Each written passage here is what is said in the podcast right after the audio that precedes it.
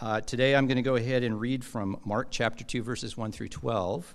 And if I could ask everybody to go ahead and stand for the reading of God word, God's word, that would be great. I, I have to confess, I'm going to be, it's going to be tough for me not to make comments as I go through and read this. This is such a great passage, so I will withhold myself. All right, and when he returned to Capernaum after some days, that is, he, Jesus, it was reported that he was at home, and many were gathered together, so that there was no more room, not even at the door. He was preaching the word to them, and they came, bringing to him a paralytic carried by four men.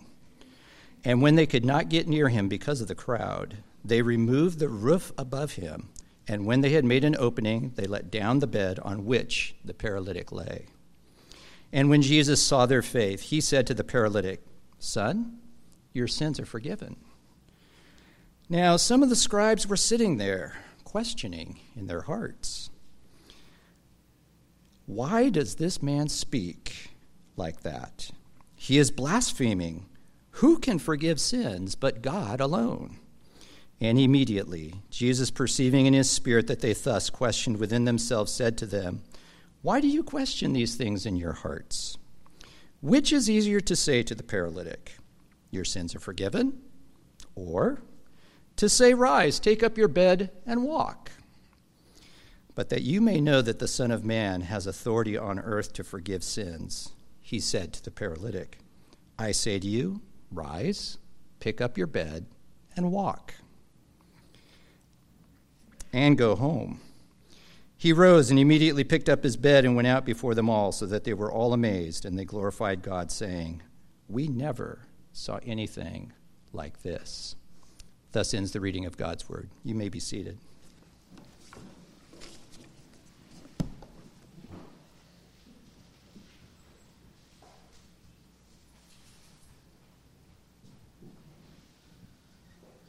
Good morning. Oh man, we'll try that again. Good morning. That's much better. All right, I am really excited. This is my excited face.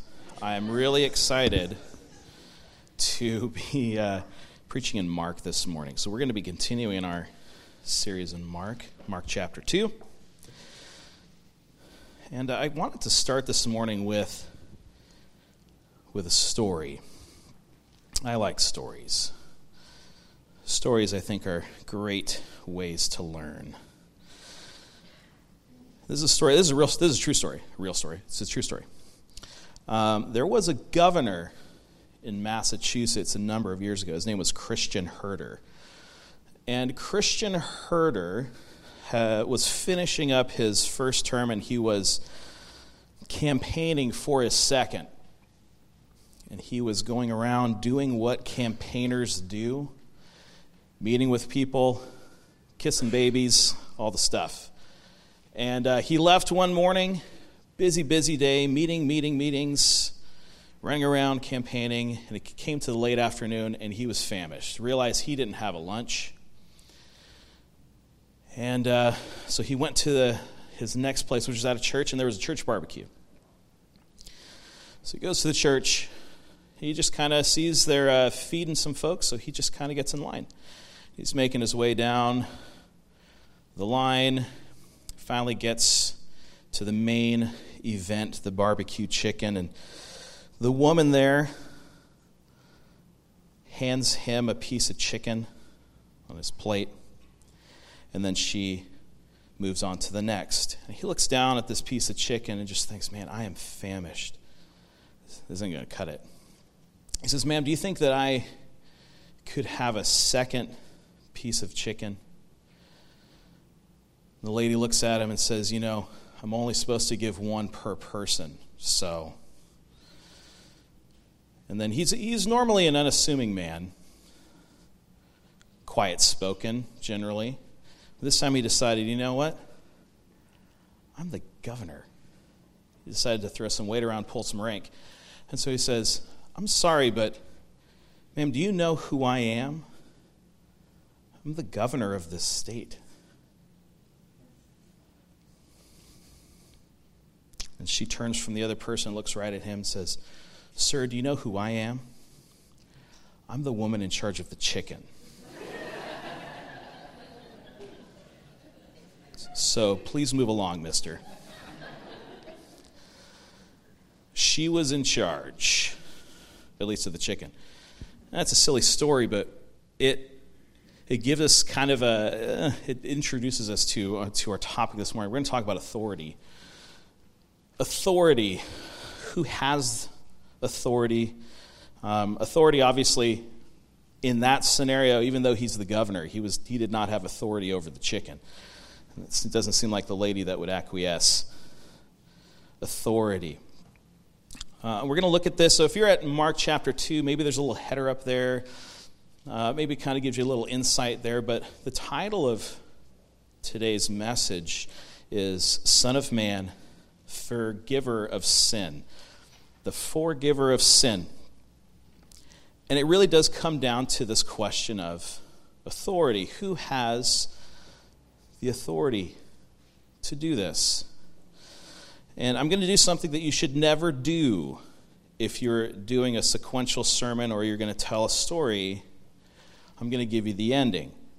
So you're not surprised. You can kind of settle in, be emotionally prepared.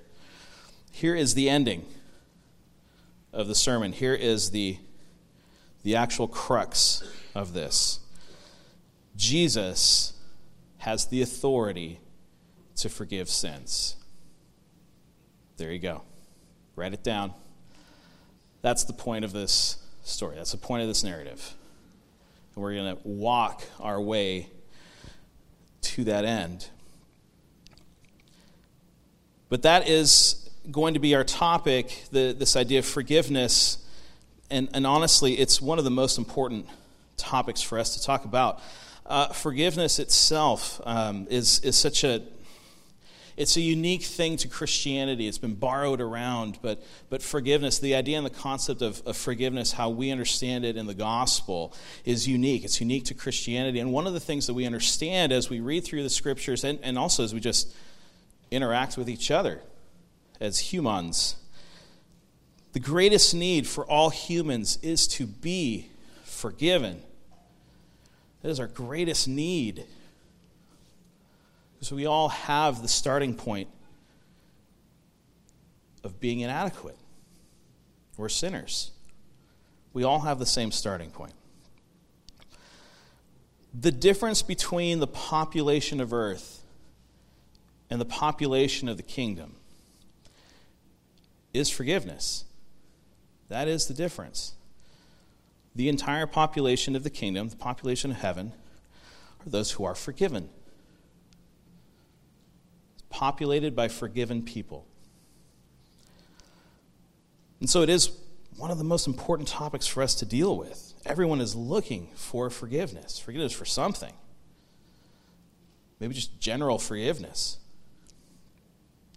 Forgiveness is, is actually the essence of the hope of the gospel. If you look at Acts chapter 13, Acts chapter 13,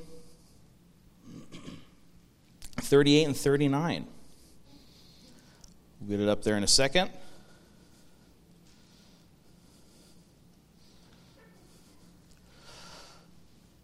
Let it be known to you, therefore, brothers, that through this man, speaking of Jesus, forgiveness of sin is proclaimed to you.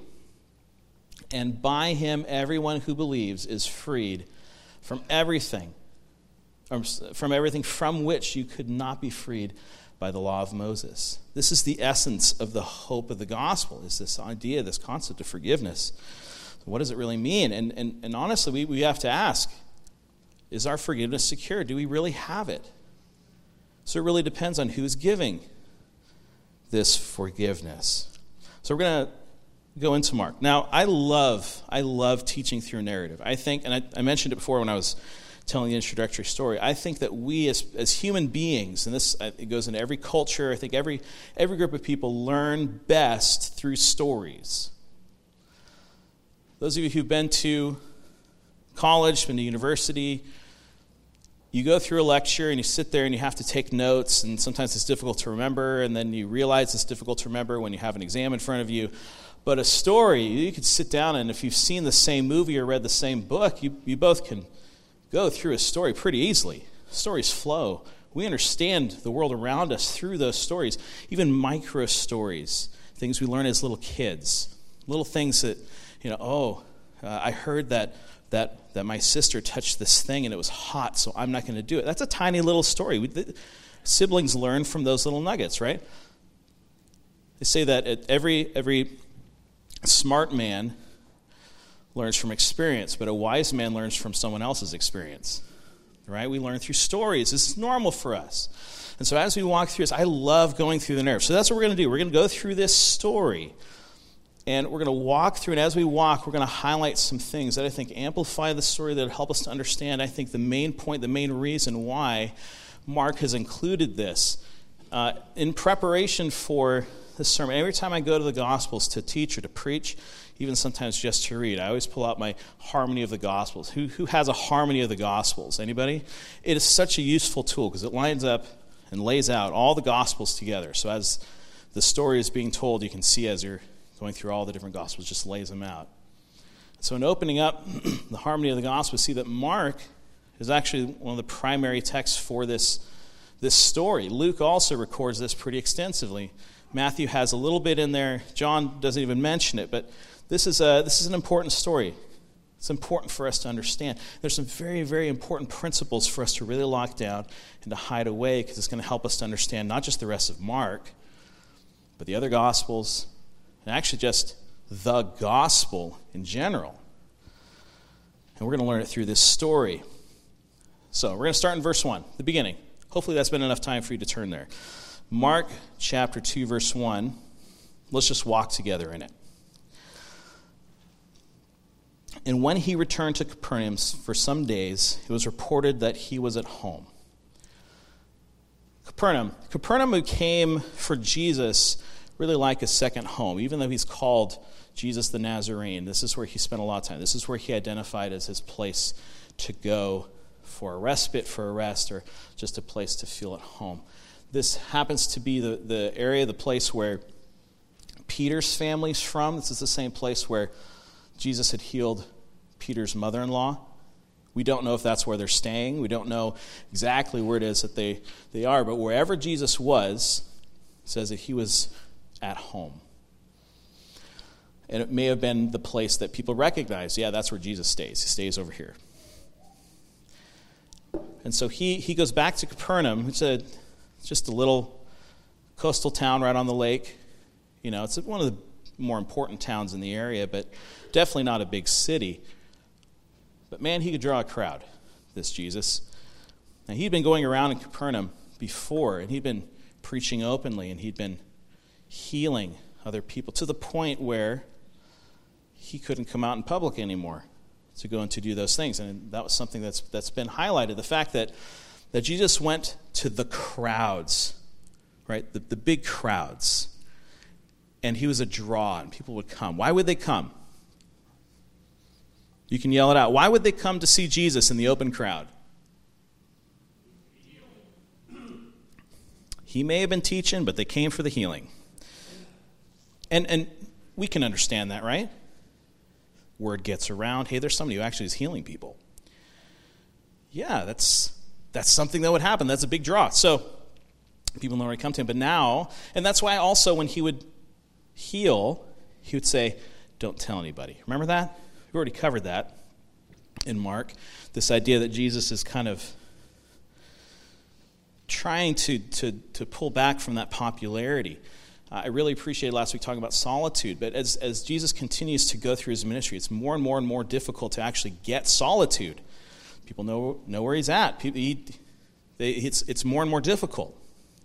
So it says that he went there for, for some days, and then it was reported that he was at home. News flew. Twitter of the day, right? Which is pro- probably the, uh, wherever the water was. They all, they all talked, everybody knew. So they all came. Look at verse 2. It says that Uh, many were gathered together so that there was no more room, not even at the door.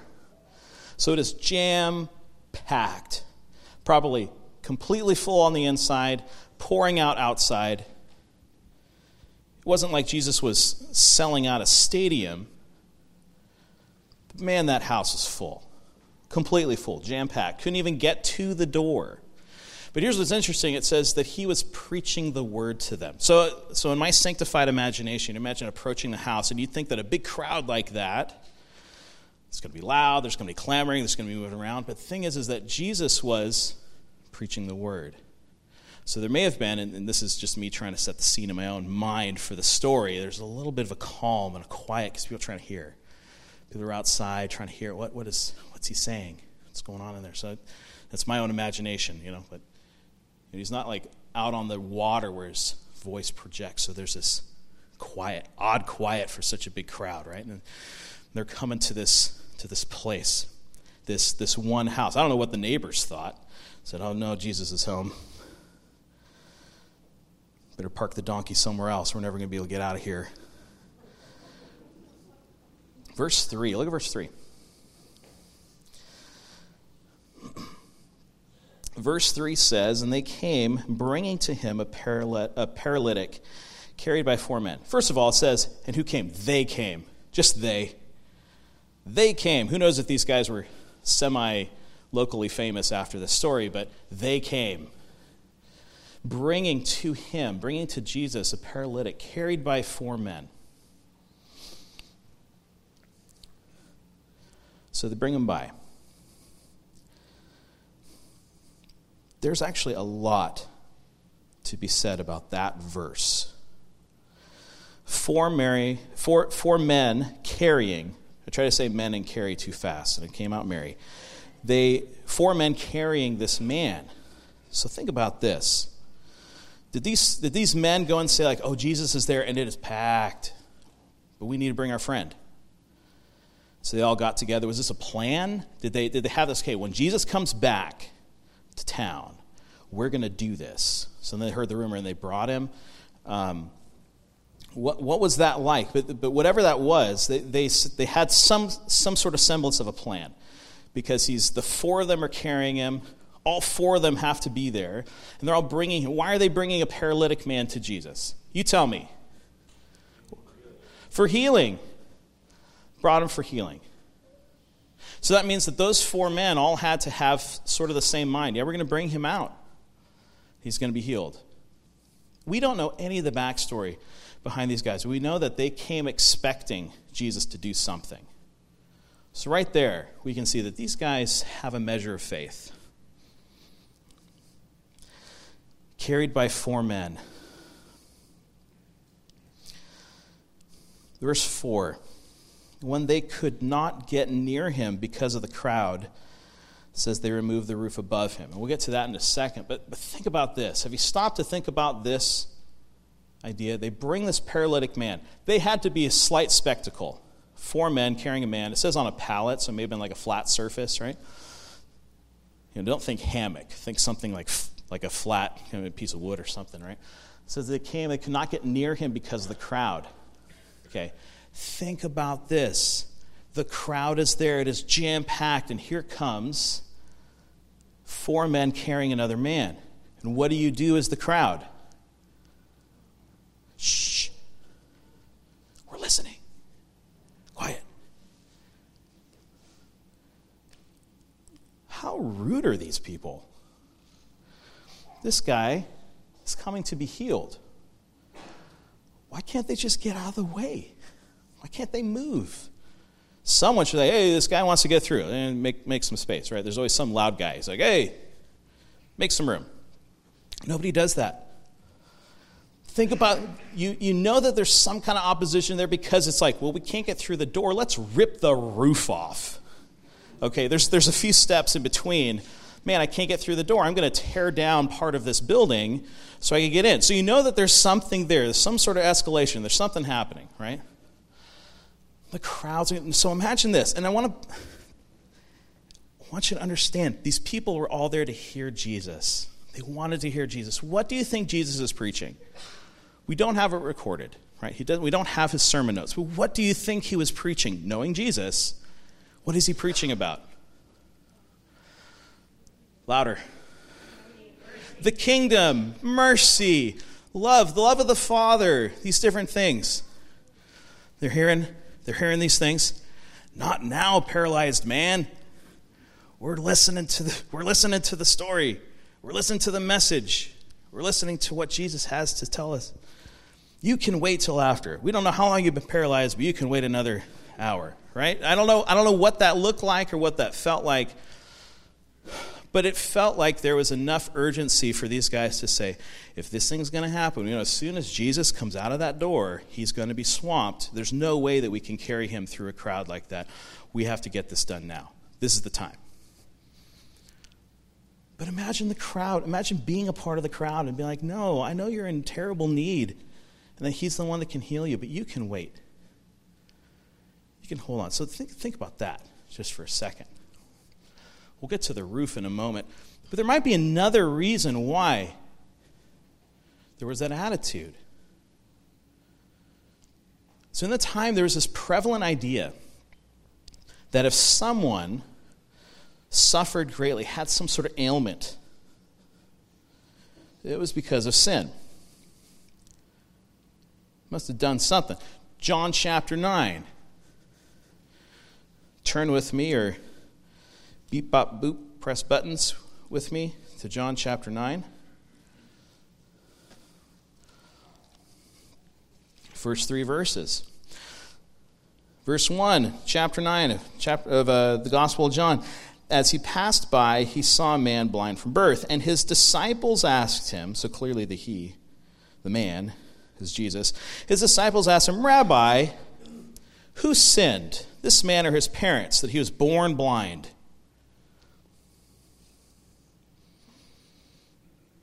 Jesus answered, It was not this man. It was not uh, this man's sin or his parents, but the works, but that the works of God might be displayed in him. So think about this. We, we, we're pretty familiar with the disciples. You could think they, pro- someone thought, I'm going to think of a very deep theological question to ask Jesus. I see a man suffering over here and say, Jesus, please tell us, who sinned? He was born blind, so we know he didn't do it. Father or mother. And maybe in their minds they're even thinking deep theological thoughts.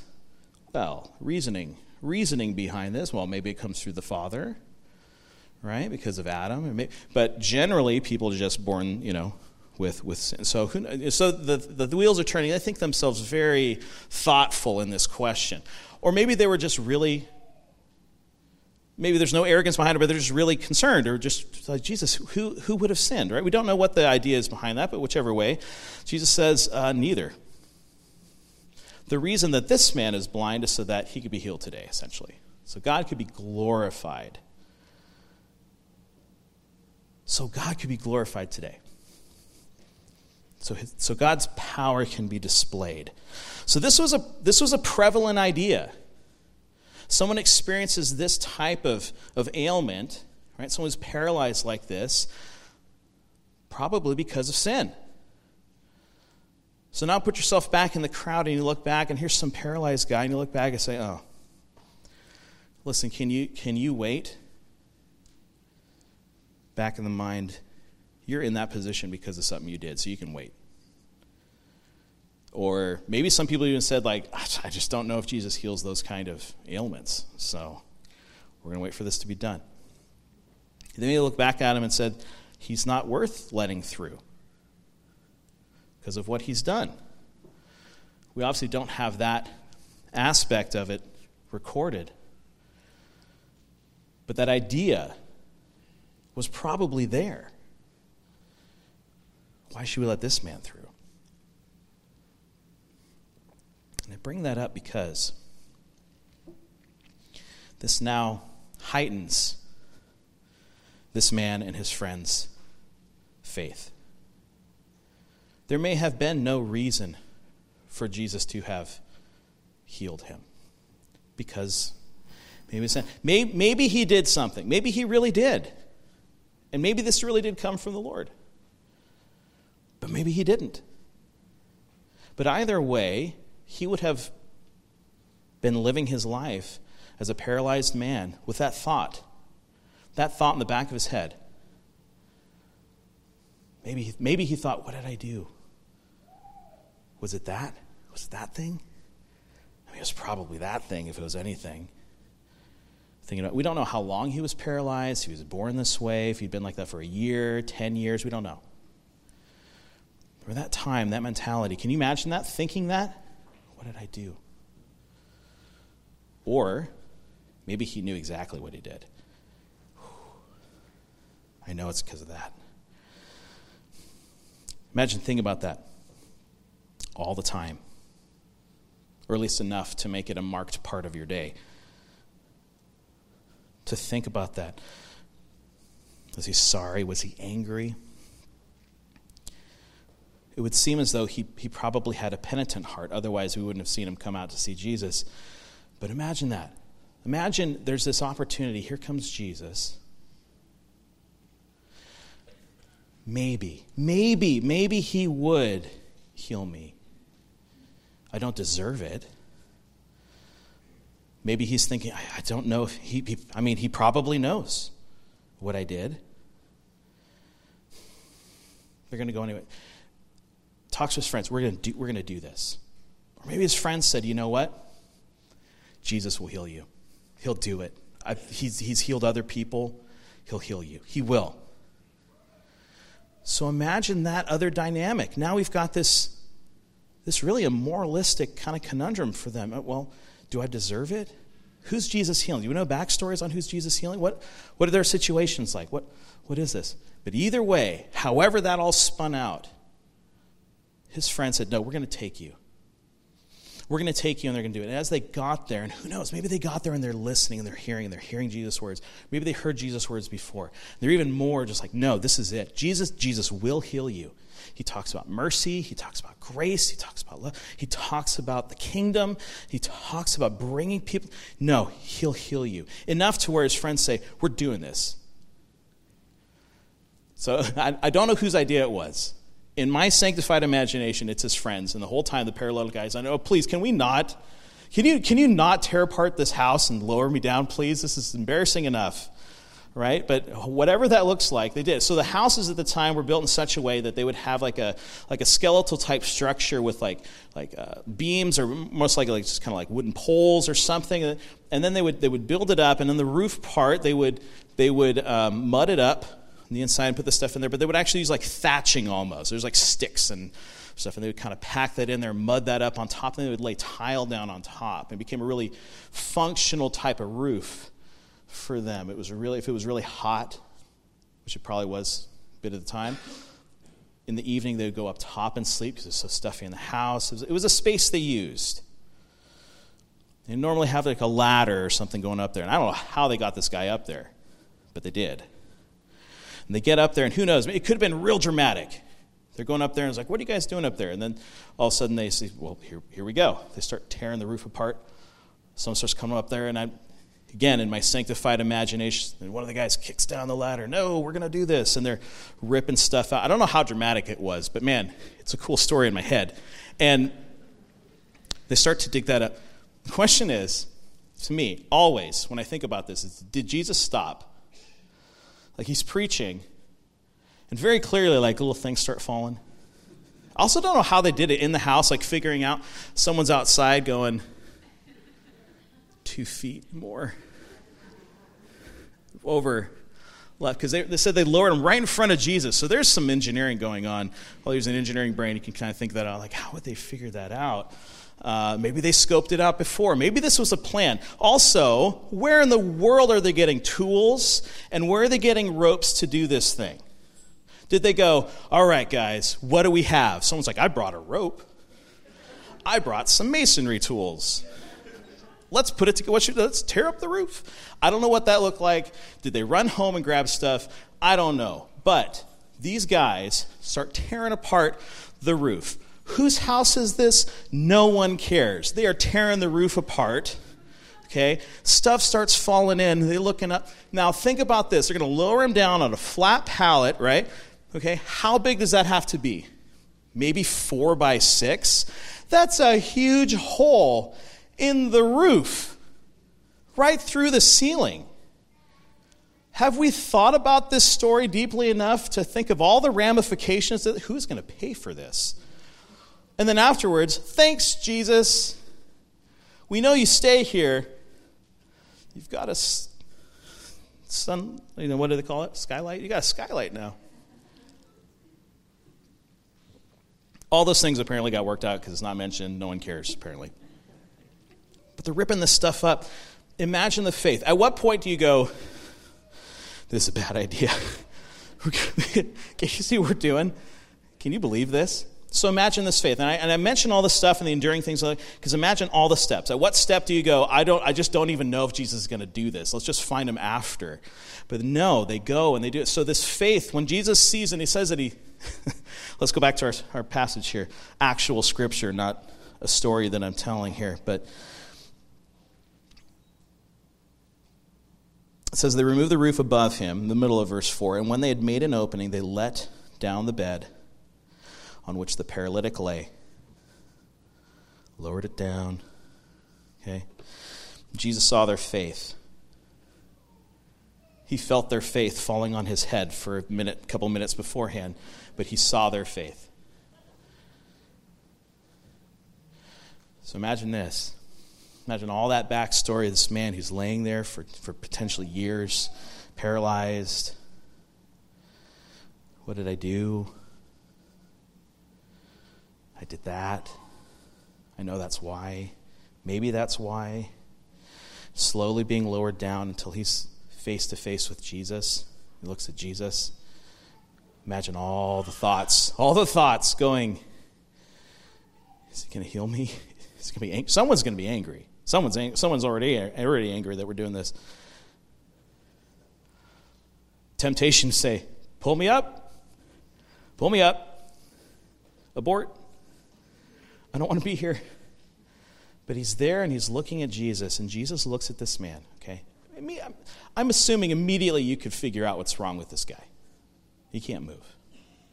Don't know if he's quadriplegic, you know, neck, shoulders down. We don't know, but it was enough to where some guys had to carry him on a pallet. So I'm assuming it's, it's extensive. And he's laying there and he's looking at Jesus. And what does Jesus say? What does he say to him? Son, your sins are forgiven. Whoa. Sins are forgiven? All that time, thinking, wondering, all that stuff. He looked like he needed physical help. And he did. But his sins being forgiven? I don't know that he was prepared for that. Your sins are forgiven. now, some of the scribes, there's always the turning point in the stories with Jesus. now, the Pharisees, or now the scribes, we find out that the scribes were there. The scribes were there, they're sitting, it says they were sitting there amongst them. So they were on the inside. They had prime seats. They're in there. It says, Now some scribes are sitting questioning in their hearts. They don't even say it out loud. Questioning in their hearts. As soon as they hear that, your sins are forgiven. Why does this man speak like that? He's blaspheming. Who can forgive but God alone? Who can forgive sins? Only God can. So a scribe's not just someone who writes. Uh, that is part of their profession is the actual writing. But they're also called the experts in the law. Okay, these guys were practicing uh, you know, recitation, they were writing, they were, they were the experts, right? These are the guys when the Magi show up and say, hey, here there's a king of the Jews being born. Hey, scribes, where is it? Ba-da-da-da-da, looking around, talking a second. It's like, oh, yeah, it's in Bethlehem. And notice they didn't go. They were experts in the law. You could ask them a question, they could look through, and they could find it. That was their job, that was what they did. Okay, they were the scholars of the age. So when you hear, or when they hear that, sins are forgiven, A, only God can do that. Most likely brought up a couple of verses right in their heads. Proverbs chapter 17, verse 15. Let's look at that.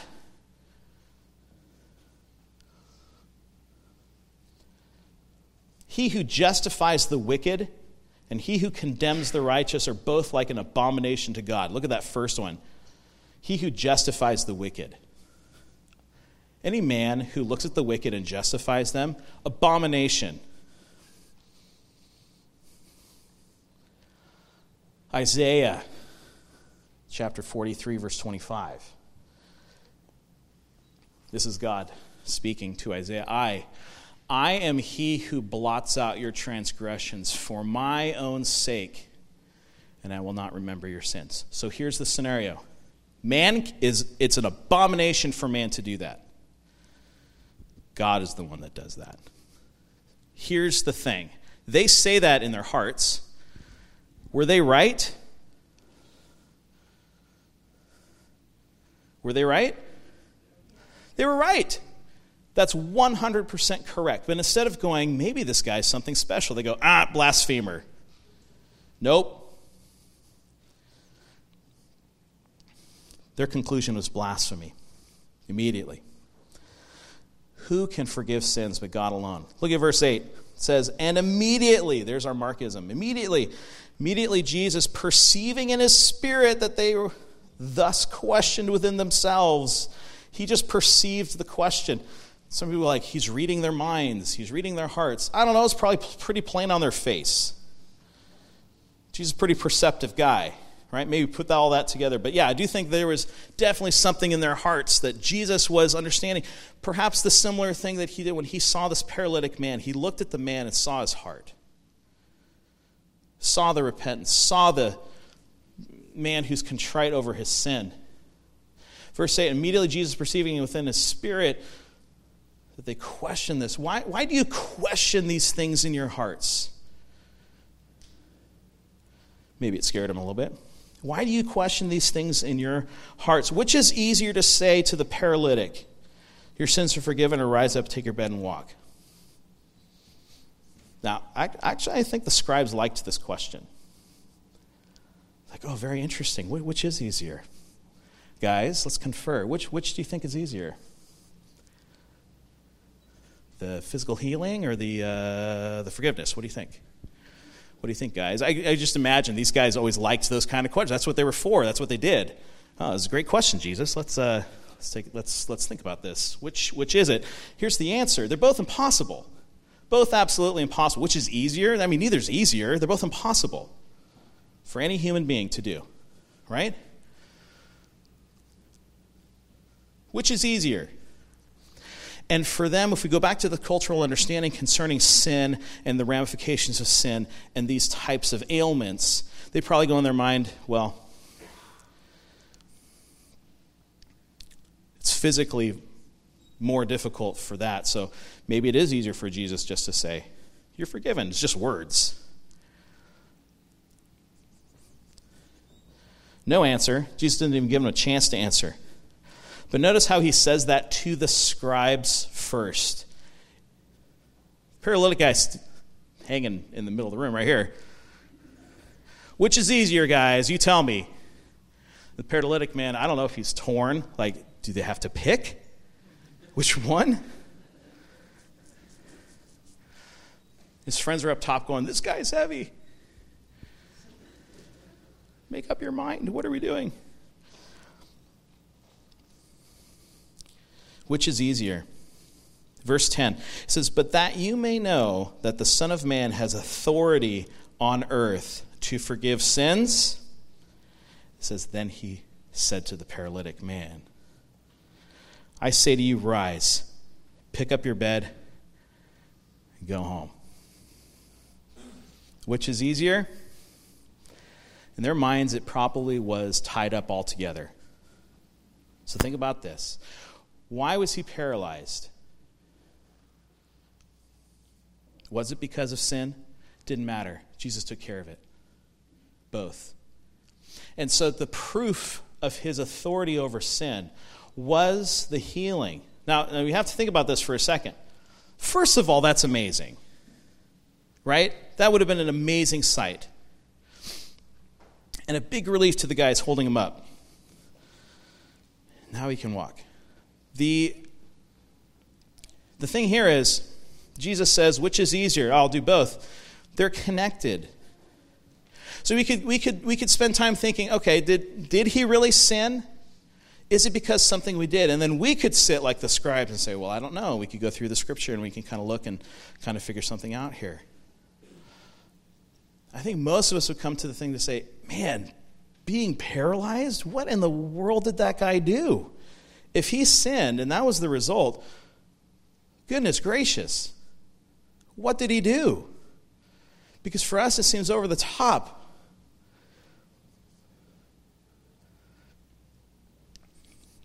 So lots have come to the conclusion no, it's, it's, it's just, you know, the natural stuff. That's why he's paralyzed. God wouldn't do that. God wouldn't let someone just be paralyzed because of something they did. Well, think about it for a second. What's the alternative?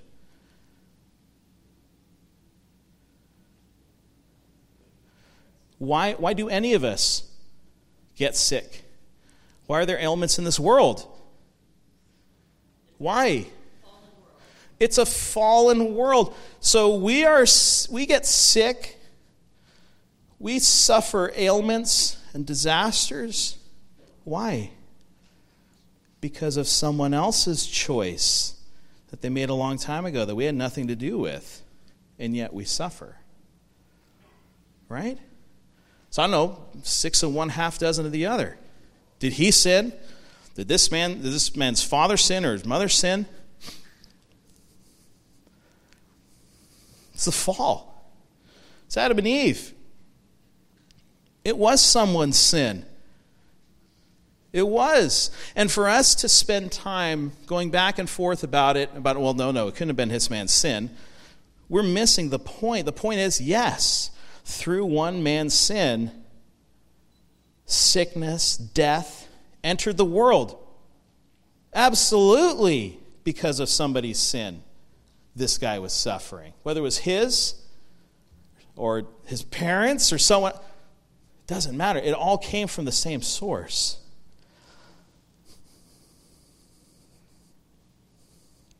So when he says, which is easier, he's really cutting through to the core of this. See, all these people, the, the, the crowds, the big crowds that would come, right, want to be healed they sought relief from the effects of sin. They sought relief from what sin wrought, what came from sin. They wanted relief. Bless you. They wanted relief. So imagine these crowds, the smaller crowd, but still crowded around the house, keeping out somebody to be healed, hearing a message about the gospel. They're, they're keeping someone from that relief, trying to hear the eternal gospel. It's very interesting. What Jesus has is this this ability to say, you know what, it's not just this ailment you have right now. Can you imagine if you were sick and dying and Jesus healed you, and then you go a few more years and then you get sick again? You're like, well, there we go. Right? Five years later, Jesus is gone, and, well, guess I'm getting sick again. The whole idea is all these people getting healed, they would get sick and they would die later. Right? Does Jesus heal everybody? Did he heal everybody? Everybody's shaking their heads. Where does it say he didn't heal everybody? Yeah, there's some place where he came and he's like, no, we're not, we're not going to spend time here. We're not going to do those things here. Or, I mean, if he had taken care of all the sick and needy people, then in Acts, there wouldn't have been anybody for the apostles to heal. They've all been healed already. so he didn't heal everybody. So, so does, does he heal I, say this because there's so many of us we, we pray for healing. Why would God not want to heal us? It's because that's the same Jesus that looked at a paralyzed man, and the first thing he says to him is like, "Don't worry, I'm going to heal you." But your sins are forgiven. No, he just says, Your sins are forgiven. You know why? He looked at the paralyzed man, saw arms and legs that didn't work, saw a person that couldn't move, that had to be carried, that had to be taken care of, and he says, You know what your, your problem is? Your problem is your sin. That's your problem. I'm going to take care of that first. What was the real problem? The real problem was not that he couldn't use his arms and legs. The real problem was, and Jesus saw it immediately, this man needs healing of the heart. This man needs to be freed from his sin. This man needs forgiveness.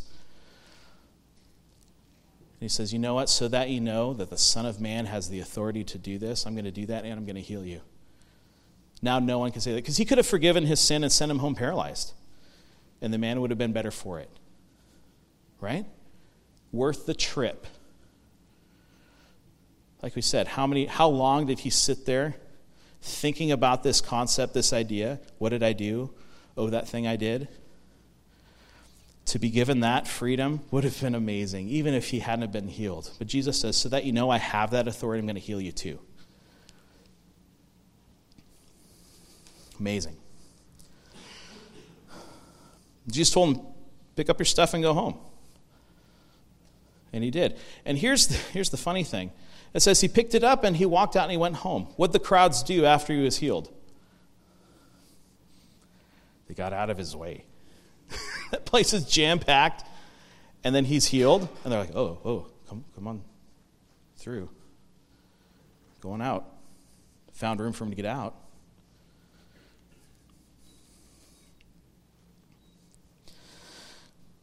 let's go back. It's an amazing story, amazing healing, amazing things to think through. Let's look at one key phrase here. Look back up at verse 10. But that you may know that the Son of Man has authority on earth to forgive sins. I want to focus in on that, Son of Man. When we hear Son of Man, what do we think of?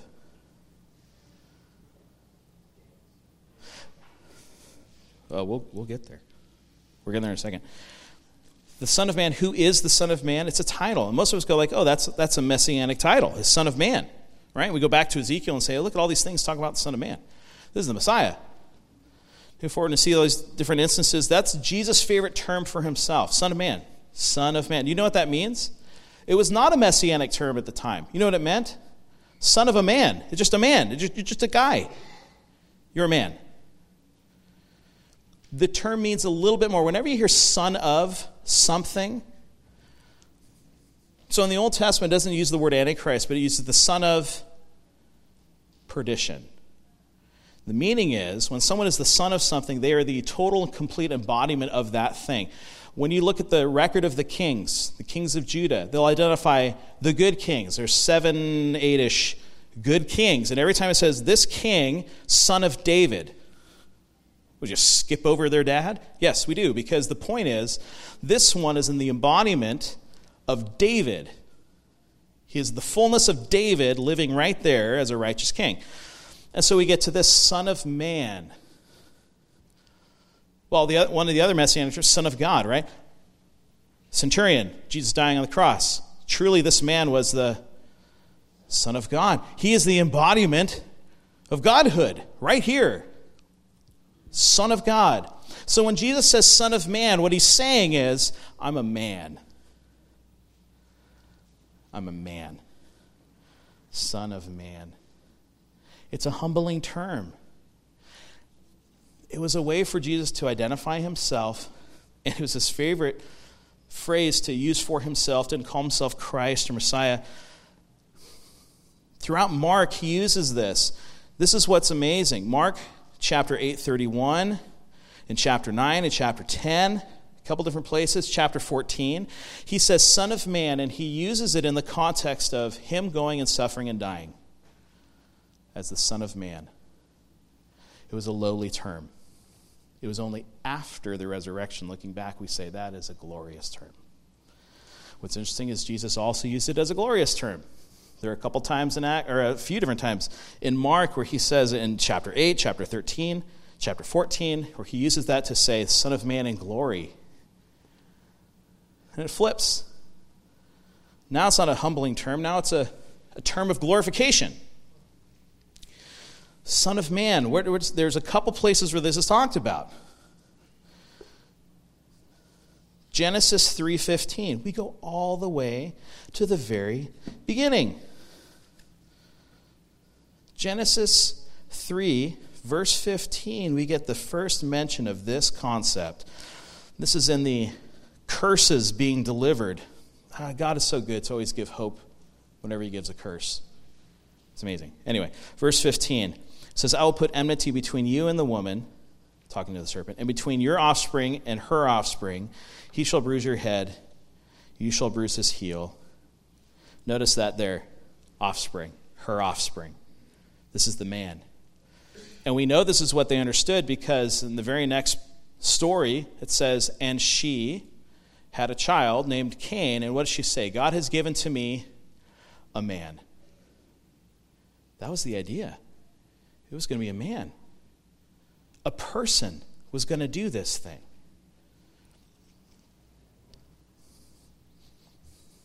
Now, Carlos, now we'll go to Daniel chapter 7. Is the other mention Daniel chapter 7, we have the other mention of the Son of Man. Verse 13, vision given to Daniel. It said, I saw in the night visions, and behold, with the clouds of heaven, there came one like a Son of Man. And he came to the Ancient of Days and was presented before him. Notice what happens in verse 14. And to him was given dominion and glory and a kingdom that all peoples, nations, and languages should serve him. His dominion is an everlasting dominion which shall not pass away, and his kingdom one that shall not be destroyed. This Son of Man, this promised Son of Man, would come humbly and then be glorified. Here Jesus says, So that you know that the Son of Man has authority to forgive sins, we'll just go ahead and heal this guy. Just so that you know. I don't know, and I would venture that the scribes were pretty confused at this. Son of man. What, what are we talking about? Son of man. Because their understanding would be just normal, just son of some guy, or someone being glorified. So, how in the world this guy in the house healing a paralytic is son of. I don't understand that. If they even took it that far. But here's the beautiful thing Okay? First Corinthians, Paul helps us out. Paul helps us out. First by confusing us oftentimes, and then he helps us out a little later. 1 Corinthians chapter 15. 1 Corinthians 15, great passage talking about the resurrection. We look at verse 20 and we see this. But in fact, Christ has been raised from the dead, the first fruits of those who have fallen asleep. For as by a man came death, who's that? Say it louder. Adam.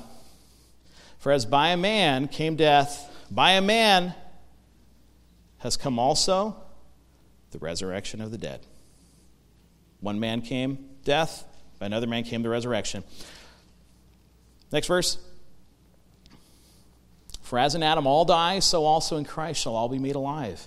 But each in his own order Christ the firstfruits, then at his coming, those who belong to Christ.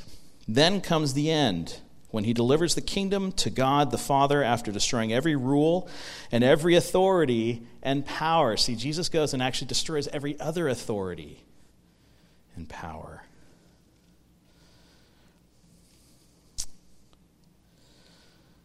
For he must reign until he's put all his enemies under his feet. The last enemy to be destroyed is death last enemy to be destroyed is death. So think on this Adam and Eve were created in the image of God. We talked about this in the year of biblical literacy. Made in the image of God, to be God's representatives, to rule. They were told to have dominion over the earth. Dominion. What do we read in Daniel? Son of Man is to have dominion. This was a role for man. But what did mankind do?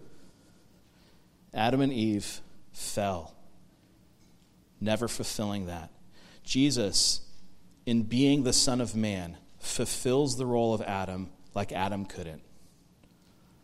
He does what Adam failed to do. And as the Son of Man, he has that authority.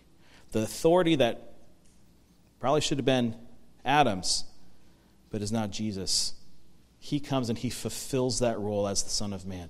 Son of, Son of Man has authority to forgive sins. This is the essence of the gospel. This is the salvation of, of humankind. This is salvation of, of creation. Jesus takes up that role. As the Son of Man, he's the one that went to the Ancient of Days and is given dominion. Of course, that's not all that Jesus is, but he takes on that role. He is the Son of Man. So when he says that, they don't get it. They don't understand the fullness of what he's talking about. They don't get it. Jesus is still living his life, his ministry with that mystery. The enemy doesn't know his plan. When he heals, he'll go back out of the limelight because there will come a day where it'll all be fulfilled. Paul also writes The enemy, had they known what would have happened, they would not have killed the King of glory. If they really knew what the whole plan was, they wouldn't have done it.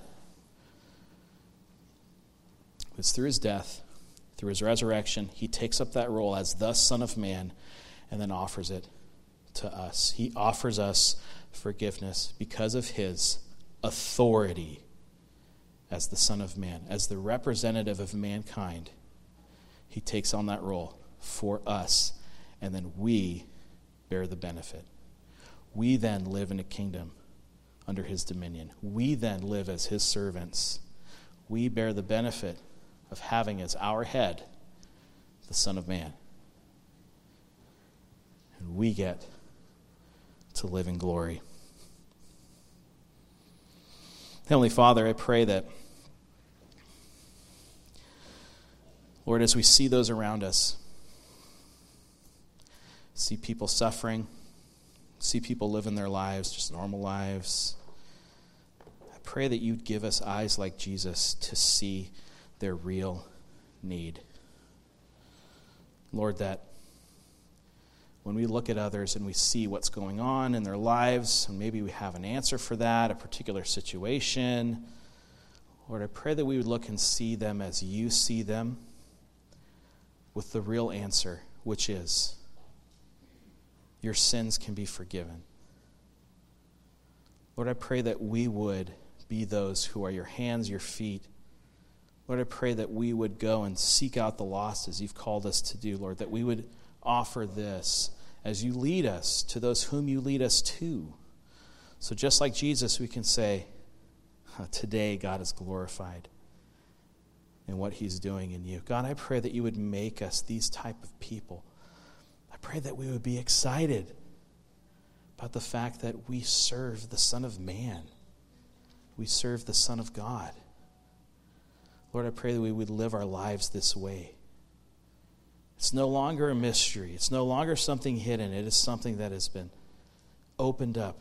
Lord, I pray that we would offer it to all that we see, all that we come in contact with, all that we, when we meet God, that we would be so enamored with you, the Son of Man, that we would offer that forgiveness that we have freely to those around us. Lord, I pray as we go from here, Lord, we would encourage each other, love each other, care for one another, pray for one another. Maybe some of us do need healing, and just to recognize that, just like with Paul, Paul would ask for healing, but God said, No, it's better for you to experience this so that your eyes are on me, and for us to say, Glory be to God, because I have ultimate healing and forgiveness in the Son of Man. Lord, we pray these things in the powerful, powerful name of Jesus Christ, our Savior and our Lord. Amen.